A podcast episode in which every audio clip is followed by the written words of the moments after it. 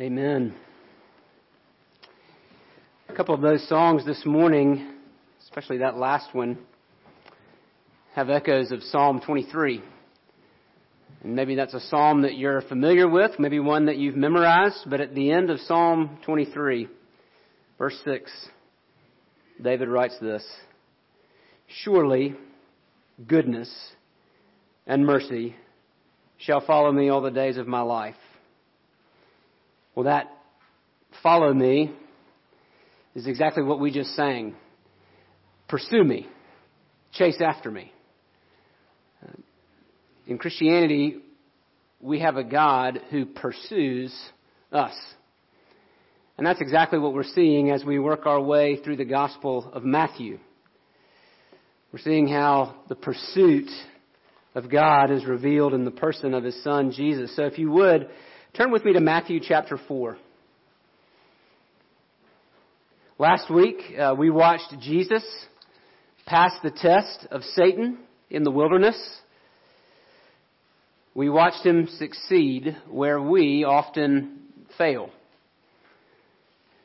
You and I, we're like that, that marathon runner.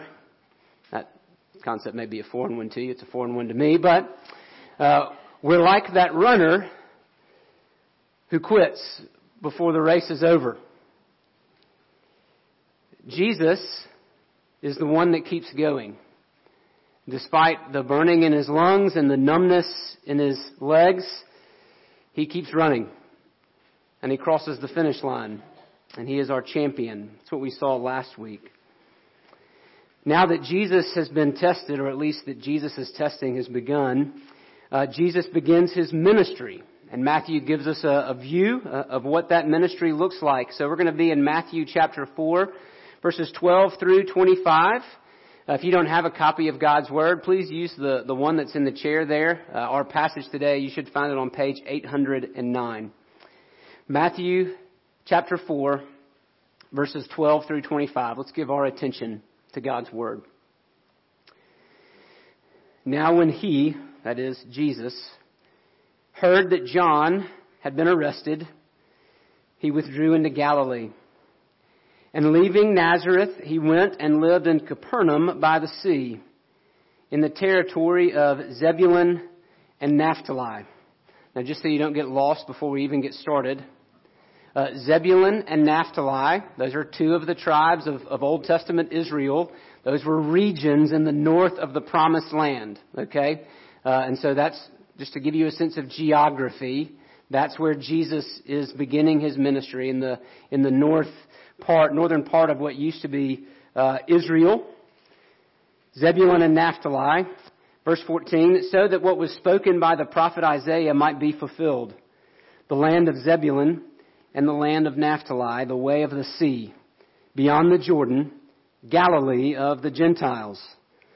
The people dwelling in darkness have seen a great light. And for those dwelling in the region and shadow of death, on them a light has dawned. From that time, Jesus began to preach, saying, Repent, for the kingdom of heaven is at hand. While walking by the Sea of Galilee, he saw two brothers, Simon, who is called Peter, and Andrew, his brother, casting a net into the sea because they were fishermen. And he said to them, Follow me, and I will make you fishermen of people. Immediately, they left their nets and followed him. And going on from there, he saw two other brothers, James, the son of Zebedee, and John, his brother, in the boat with Zebedee, their father, mending their nets. And he called them. Immediately they left the boat and their father and followed him. And he went throughout all Galilee, teaching in their synagogues and proclaiming the good news of the kingdom and healing every disease and every affliction among the people. So his fame spread throughout all Syria, and they brought him all the sick, those afflicted with various diseases and pains, those oppressed by demons, those having seizures and paralytics, and he healed them. And great crowds followed him from Galilee and the Decapolis, and from Jerusalem and Judea and from beyond the Jordan. Thus far, the reading of God's holy, inerrant, inspired, and good Word. And while the grass withers and the flowers fade, the Word of our God stands forever. Let's pray and ask for His help. Lord, I pray that you would bless the reading and the hearing and now the preaching of your holy word. I pray that the words of my mouth and the meditations of our hearts would be pleasing in your sight, our rock and our redeemer. Bring your word with power, Lord. And we pray it in Jesus' name. Amen. Uh, when you read about the life of Jesus, you see that he talked about God's kingdom a lot. The kingdom of God is a, a common phrase, particularly in Matthew and Mark and Luke. Uh, Matthew uses the phrase kingdom of heaven, but it's basically the same thing. In fact, what Matthew tells us in verse 17 is that God's kingdom is Jesus' central message. Uh, when Jesus spoke, right, the, the summary of his ministry is the fact that he proclaimed the kingdom of God. So if we're going to understand Jesus' message, we probably should understand what exactly the kingdom of God is. And here we run into something of a dilemma. Jesus actually never defines what the kingdom of God is. And now he's going to tell some parables that say what the kingdom of God is like. He does that. But nowhere do we find a, a, description. He doesn't give us kind of a dictionary definition of what the kingdom of God is. And we don't see anyone around him asking. So clearly they understood, his original hearers understood what it was that Jesus was talking about. We also don't see the Old Testament ever use the phrase, and yet it's actually the reality of the kingdom is all over the Bible. Uh, so, what are we supposed to do? How can we figure out what Jesus is talking about? Well, the good news is that Matthew, uh, in his gospel, Jesus talks a lot about God's kingdom. So we're going to learn about it from the mouth of Jesus as we go through the book. But we do need to make a start somewhere. And so today we're going to talk about three things. Of course, it's always three. Uh, we're going to talk about the good news of the kingdom, the demonstration of the kingdom, and our response to the kingdom. The good news of the kingdom. Let's at least get a basic definition. Really, really short, uh, really basic. God's kingdom is His rule. So it doesn't refer so much to a place as those over whom He rules. Better yet, and what Jesus is getting at is God's kingdom is where God is acknowledged or recognized as king. And so Christians believe, and the Bible teaches, that God is king over every square inch of creation. But that's not accepted by everyone. Not everyone recognizes that reality. In fact, the Bible would suggest that that's really our core problem. That we don't acknowledge that God is king. And so God's kingdom has to be revealed. God's kingly rule has to be revealed to us. Here's the, the definition that we use in our Bible Foundations class, hopefully a class that we'll offer again in the fall. God's kingdom is when God's people are living under God's rule and blessing. That's a, a that's, that'll be our working definition of God's kingdom. Uh, we get that from a man named Graham Goldsworthy, a, a Bible scholar. Um, here's what Jesus' fellow Jews were looking forward to when they uh, when they heard the phrase "kingdom of God." Here's what they were expecting, based on the Old Testament promises, prophets. They we're waiting for a day when God would reveal his kingly power. When God would punish his enemies and rescue his people. That was, that was the hope of Israel. based on what the prophet said, that God's kingdom would be revealed when he would show up and punish his enemies and rescue his people. And at that point, all would be set right. Uh, the word that the Bible uses for that moment is shalom, peace. That, that everything is, everything is put to right.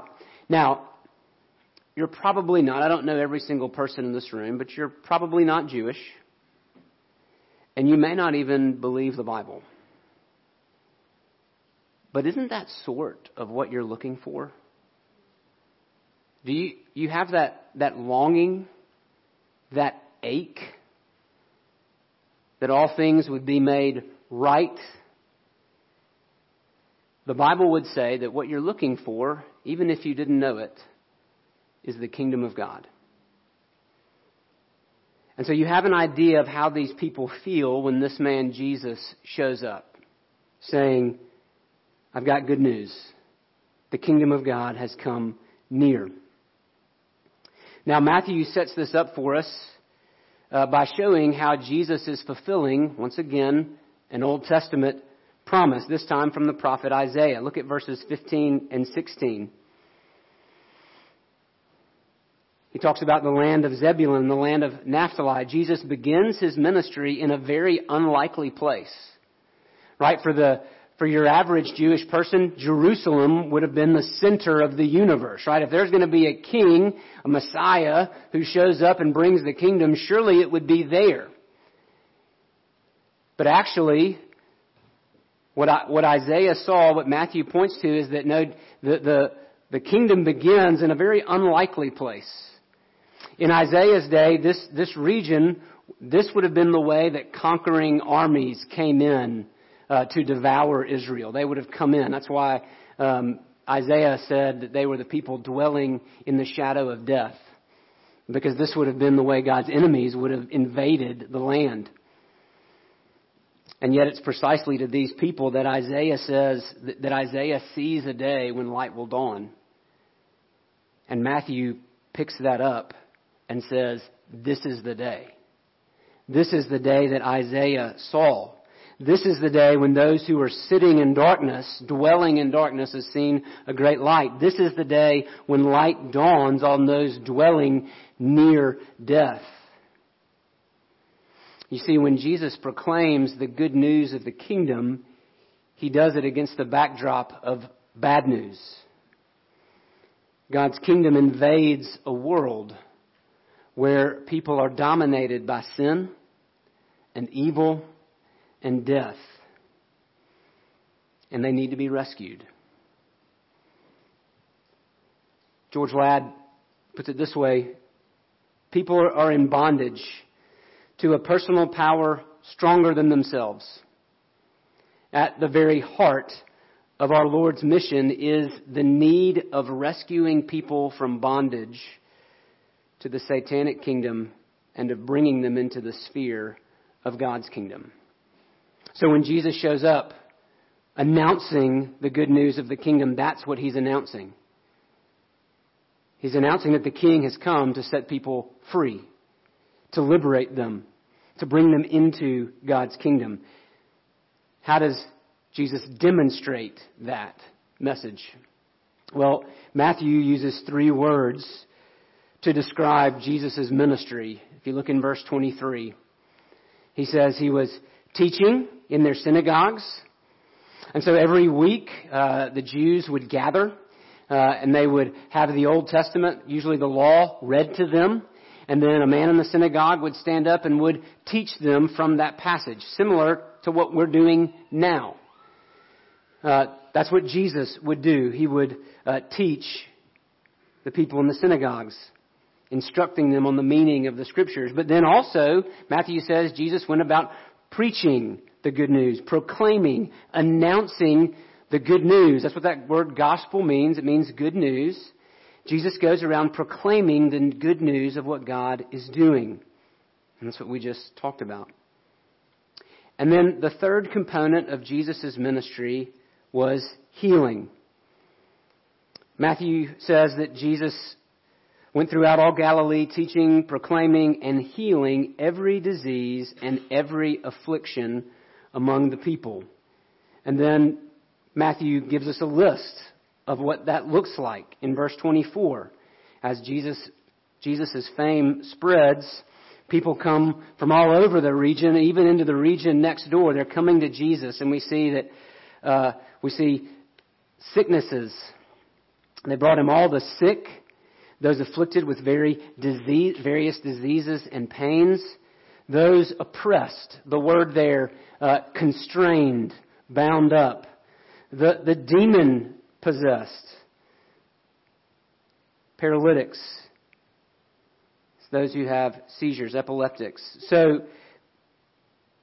I want you to think for a minute about a day without modern medicine uh, and what this would have meant to those people. In fact, even with all of the advancements of our modern medicine, we still understand these things, do we not?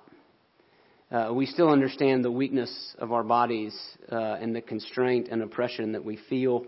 Maybe not as acutely as they did, but we certainly understand. But why these people? Because these are the people who feel the darkness most acutely. These are the desperate ones who are crying out for release. Uh, these are the people who, who understand, maybe even better than those of us who have whole bodies, uh, they understand what the fall has done to humanity. How sickness and death have entered in and cursed our existence. And so, in that way, the sick and the demon possessed, and by the way, uh, demon possession is not, does, does, not necessarily mean mental illness. And those are two different things, uh, in, even in the New Testament itself. Uh, but the sick and the demon possessed are a physical example of our spiritual need. So while we, not, we may not be a paralytic, the paralytic is a living outside example of what we all are on the inside, desperately sick and needy. And so Jesus demonstrates the kingdom by healing these people. When Jesus heals and casts out demons, what he's doing is he's showing God's kingdom. He's making, he's, he's, his deeds demonstrate his words. So he's not just preaching, but he's also healing. He's not only helping people spiritually, he's helping them physically. Jesus is making people whole. He's setting free those who are bound in death and darkness, and he does it to demonstrate the power of God's kingdom breaking in to this world. Now I want you to think for a second about the compassion of Jesus what do we do? What do we typically do when someone who is needy comes to us? And I won't pretend that you're as selfish as I am. So I'll just use myself as the example. I do a little cost benefit analysis. You know what that is? Right? A cost benefit. You, you, you decide, okay, what's this going to cost me in terms of time, money, resources? Uh, and what's in it for me? What's the benefit? And by the way, that, that, that in and of itself, that's a decision you make hundreds of times a day. Right? We all do cost benefit analysis all the time. Every, every time you turn the key in the ignition of your car, you're making a cost benefit decision. Right? You've decided, you, you've weighed the cost of driving versus walking and the benefit of driving versus walking, and you've said, driving's better. Right? That's what, that's what a cost benefit analysis, analysis is. Uh, we do that when people present us with a need. What is it that sick people bring to the table? What do the oppressed bring to the table? What do demon possessed people contribute to the kingdom? Nothing. In fact, from a cost benefit perspective, it's actually worse than nothing. They bring their need. All they bring is their need. And I'll even go a step further. Many of these people that Jesus heals, they don't actually end up following him. At least not that we know of. So even as Jesus heals them, he can't even count on their allegiance, on their loyalty. But how good is Jesus? These people bring nothing but their need, and he gladly meets it. Jesus demonstrates the kingdom by liberating those who are bound by sin and evil and death. How should we respond to the arrival of God's kingdom? Well, there's, there's two we can see in this passage. And the first one comes in verse 17, connected to this announcement that the kingdom has come near. Jesus gives a command. He says, repent. We've talked about this before, but it's worth repeating. To repent is to turn back to God. It's to leave your sin and return to Him. And that's exactly what the Old Testament prophets called the people to do again and again and again.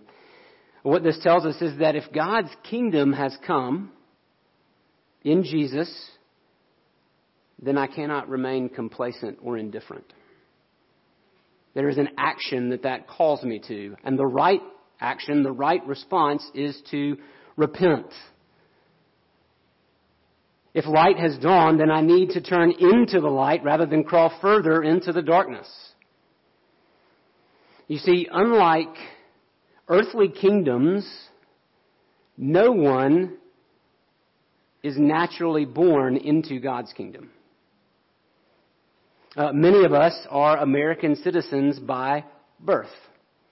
We didn't really have anything to do with it. We were born into the kingdom of America. But that's not how the kingdom of God works. No one is naturally born into God's kingdom, and that was a hard word for many of the Jews of Jesus' day to hear. In John chapter 3, Jesus tells us about the Jewish Pharisee, uh, excuse me, Jesus tells the Jewish Pharisee Nicodemus, he's a religious leader, he's a teacher, and he tells Nicodemus something shocking. He says, In order for you to see the kingdom, you must be born again. You must have a second birth. What this tells us is that no one is naturally fit for the kingdom. We must repent. We must turn in order to receive, to go through the door of the kingdom. But then there's a second response that we see here. And it's, we see it in Jesus' call to those first disciples. Look at verse 18. Jesus sees two brothers, Simon and Andrew. Uh, and as they're in the middle of their work, or maybe cleaning up after a night's work, Jesus says, Follow me. Now, in Jesus' day, you had, you had lots of different rabbis, and they had lots of different disciples. And typically, if you were going to be a, a disciple of a particular rabbi, a particular teacher, you chose to follow them. But Jesus here chooses his followers. He picks his followers. He goes to them and says, Follow me. And he's not inviting them for a stroll along the seashore. Literally, what he says, there's not even a command here. He just says, Come after me. He's inviting them uh, to do what disciples would have done in that day, to walk behind. You would have seen a, a rabbi as he walked would teach, and his disciples would literally walk behind him. Jesus calls them to walk with him, to learn from him, to pattern their lives after his. That's what it means to be a disciple. That, uh, the word that we use for disciple could really be a combination of two words. It's a learner and a follower. Somebody who is learning to live from their master. That's what Jesus is inviting these men to. And what does he say would be the result?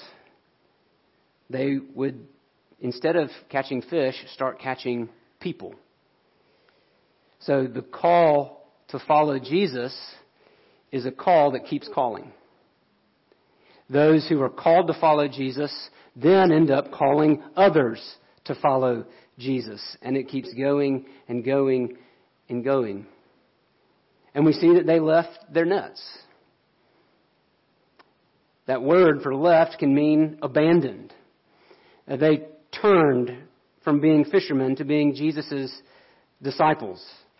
They took a new course of action. We see that James and John not only left their nets, they even left their father.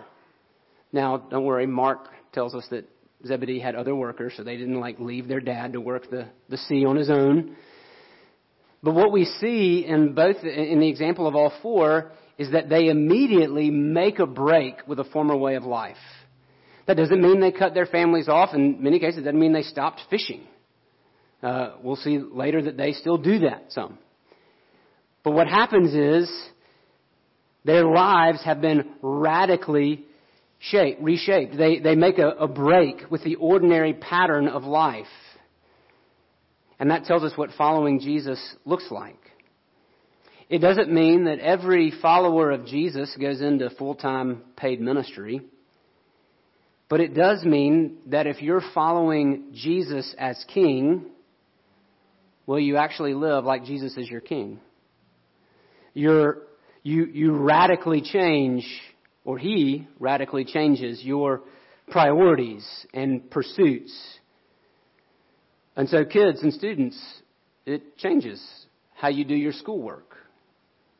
Adults, it changes how you do your work. You're no longer just a farmer.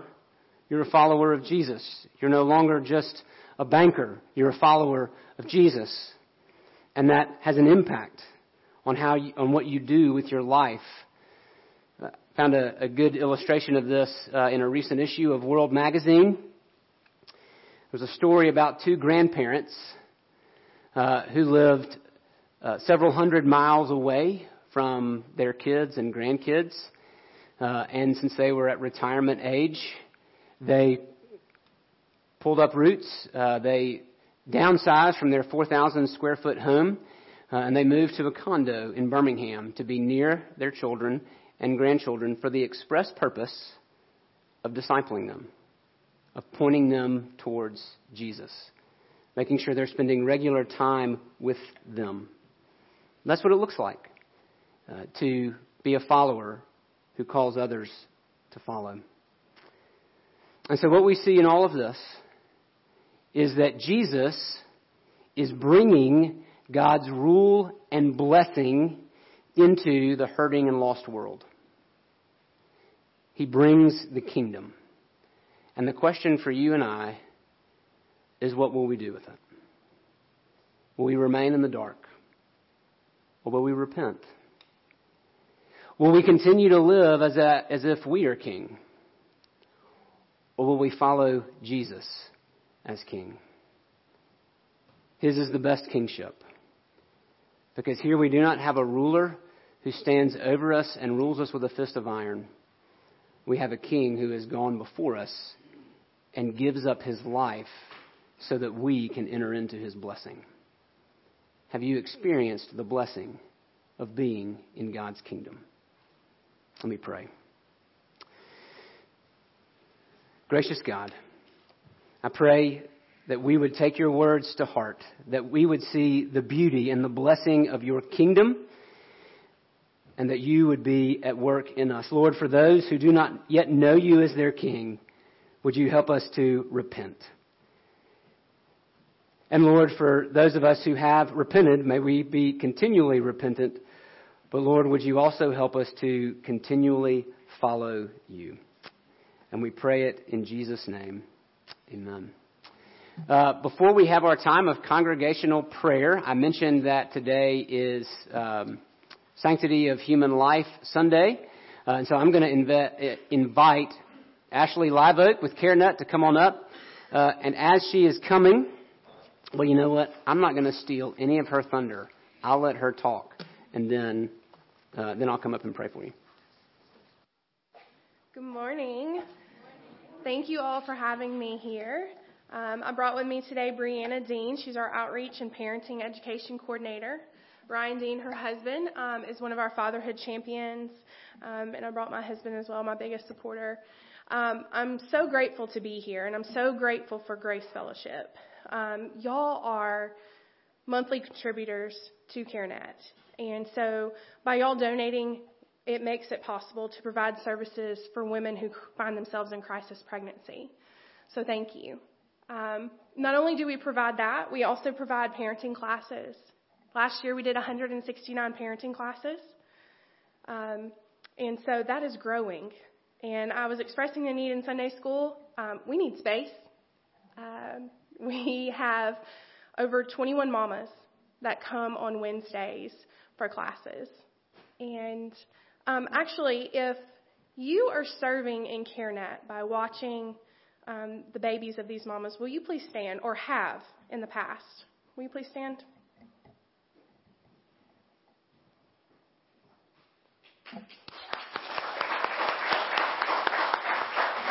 I want to say thank you for that. Um, without these women and young women serving in that way, we would not be able to have these classes. Um, with their support in watching these children, it gives mamas a minute to themselves. And what we're finding is after they complete their pregnancy class, after they complete the boundaries class in Parent University, they want to come back for Bible study. And so, right now, and I mentioned it was a prayer request, next week, um, Christ's crucifixion is the subject matter. We're going through the book of John. So, I ask for your prayers for that. I asked for the Holy Spirit to move. Um, but I really just wanted to say thank you this morning because without y'all, we would not be able to do what we do. Um, I wanted to share some information about future plans. Abortion pill reversal is something that we are moving in the direction in. Our medical director is on board, and we should have that up and going here in the next couple of months. We also are looking to open a maternity home, Selah's Oasis, here in the community. Since the overturning of Roe v. Wade, we have found that that is a huge need. I can tell you now that I know four mamas specifically that I could put into the maternity home who have a need. And so what that looks like is they would have a place to room, or they would have a room to live in. There would be a crib, a bed for mom, and if they have another small child, that child as well. It would be a family atmosphere, so we would encourage um, them to eat together, to learn how to cook, do parenting classes, maintain a job, save money, um, so they can be on their own. They could stay in the maternity home up to a year of the child. And by then, if they've stayed with us nine months through pregnancy and then a year after baby is born, they can move on and hopefully develop some independence and be successful as that, at that. So I ask you to join in praying for that endeavor. God's given the vision, so we're trusting Him to provide the rest of the way. So thank you all so much.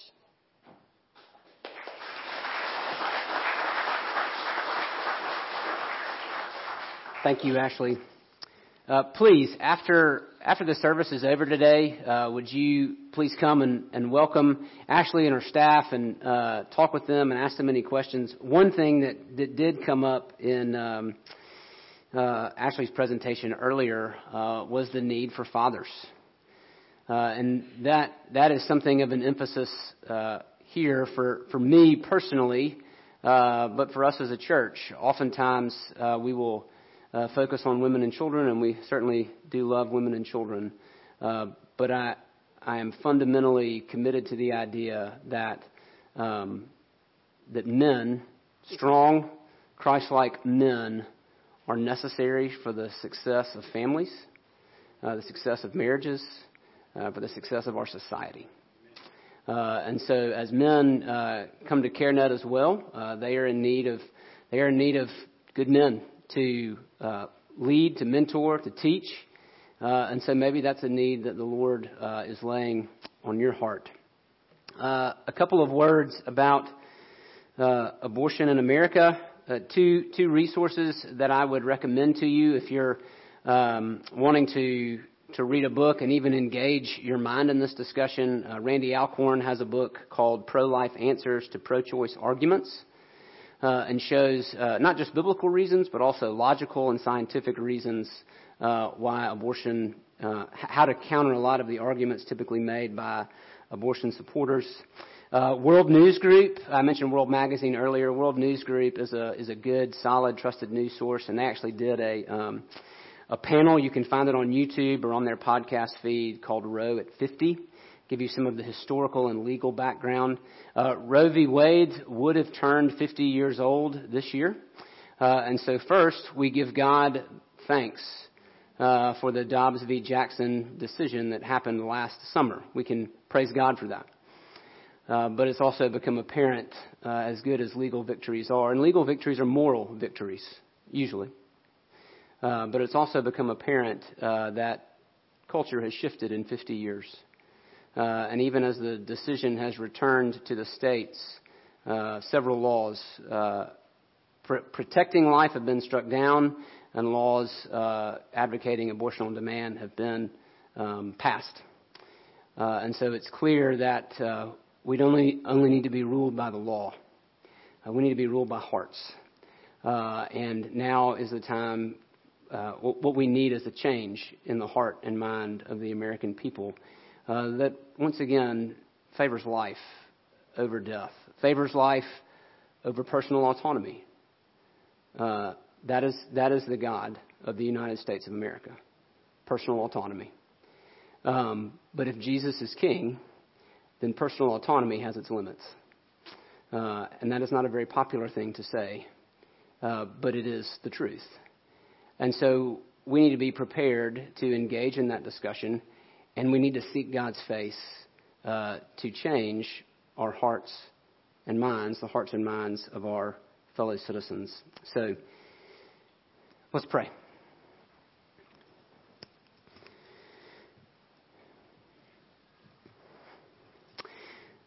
Our good and gracious King, we begin by thanking you. We thank you for the moral victory of Dobbs v. Jackson. We thank you that Roe v. Wade has been struck down and that abortion on demand is no longer the law of the land. And yet, even as we thank you for that, Lord, we acknowledge that the battle is not done. Lord, would you change the hearts and minds of our neighbors? Uh, our problem runs deep. Lord, uh, and even we have to confess that we favor convenience uh, over what's right and good and true. Lord, would you help us to engage with those around us uh, who are in need? Those who find themselves in a position that they do not want to be in.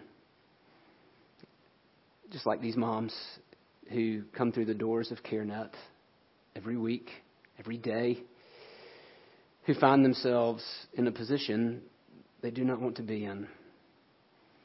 Lord, would you help us to come alongside uh, and offer whatever we're able to offer. Lord, I thank you for the people from our church who have come alongside. Lord, I thank you for uh, CareNet and for the staff at CareNet and for the volunteers at CareNet who are loving these women and teaching these women and showing these women a better way, pointing these women to you calling these women to follow you. Lord, would you bless their efforts? Holy Spirit, we even heard that uh, in, in Ashley's presentation earlier that many have come to know you. Lord, thank you for working in the midst of these crises. We pray uh, for some of the things that Ashley's asked for. Lord, would you provide for them more space? uh, space for offices and classrooms, all of the different uh, services that they offer. Lord, would you provide for them uh, a maternity home, a place where moms can recuperate and get on their feet and find support and gain independence. Lord, would you provide uh, the volunteers and teachers necessary? Lord, I pray particularly for men uh, fathers to come alongside these new dads and point them to you. Lord, would you provide the funding that they need for all of their programs, uh, as well as for uh, securing and opening their maternity home. Lord, we thank you uh, that you are at work. Would you peel our eyes to see where you are at work? We pray it in Jesus' name. Amen. Let's stand and sing our song of response.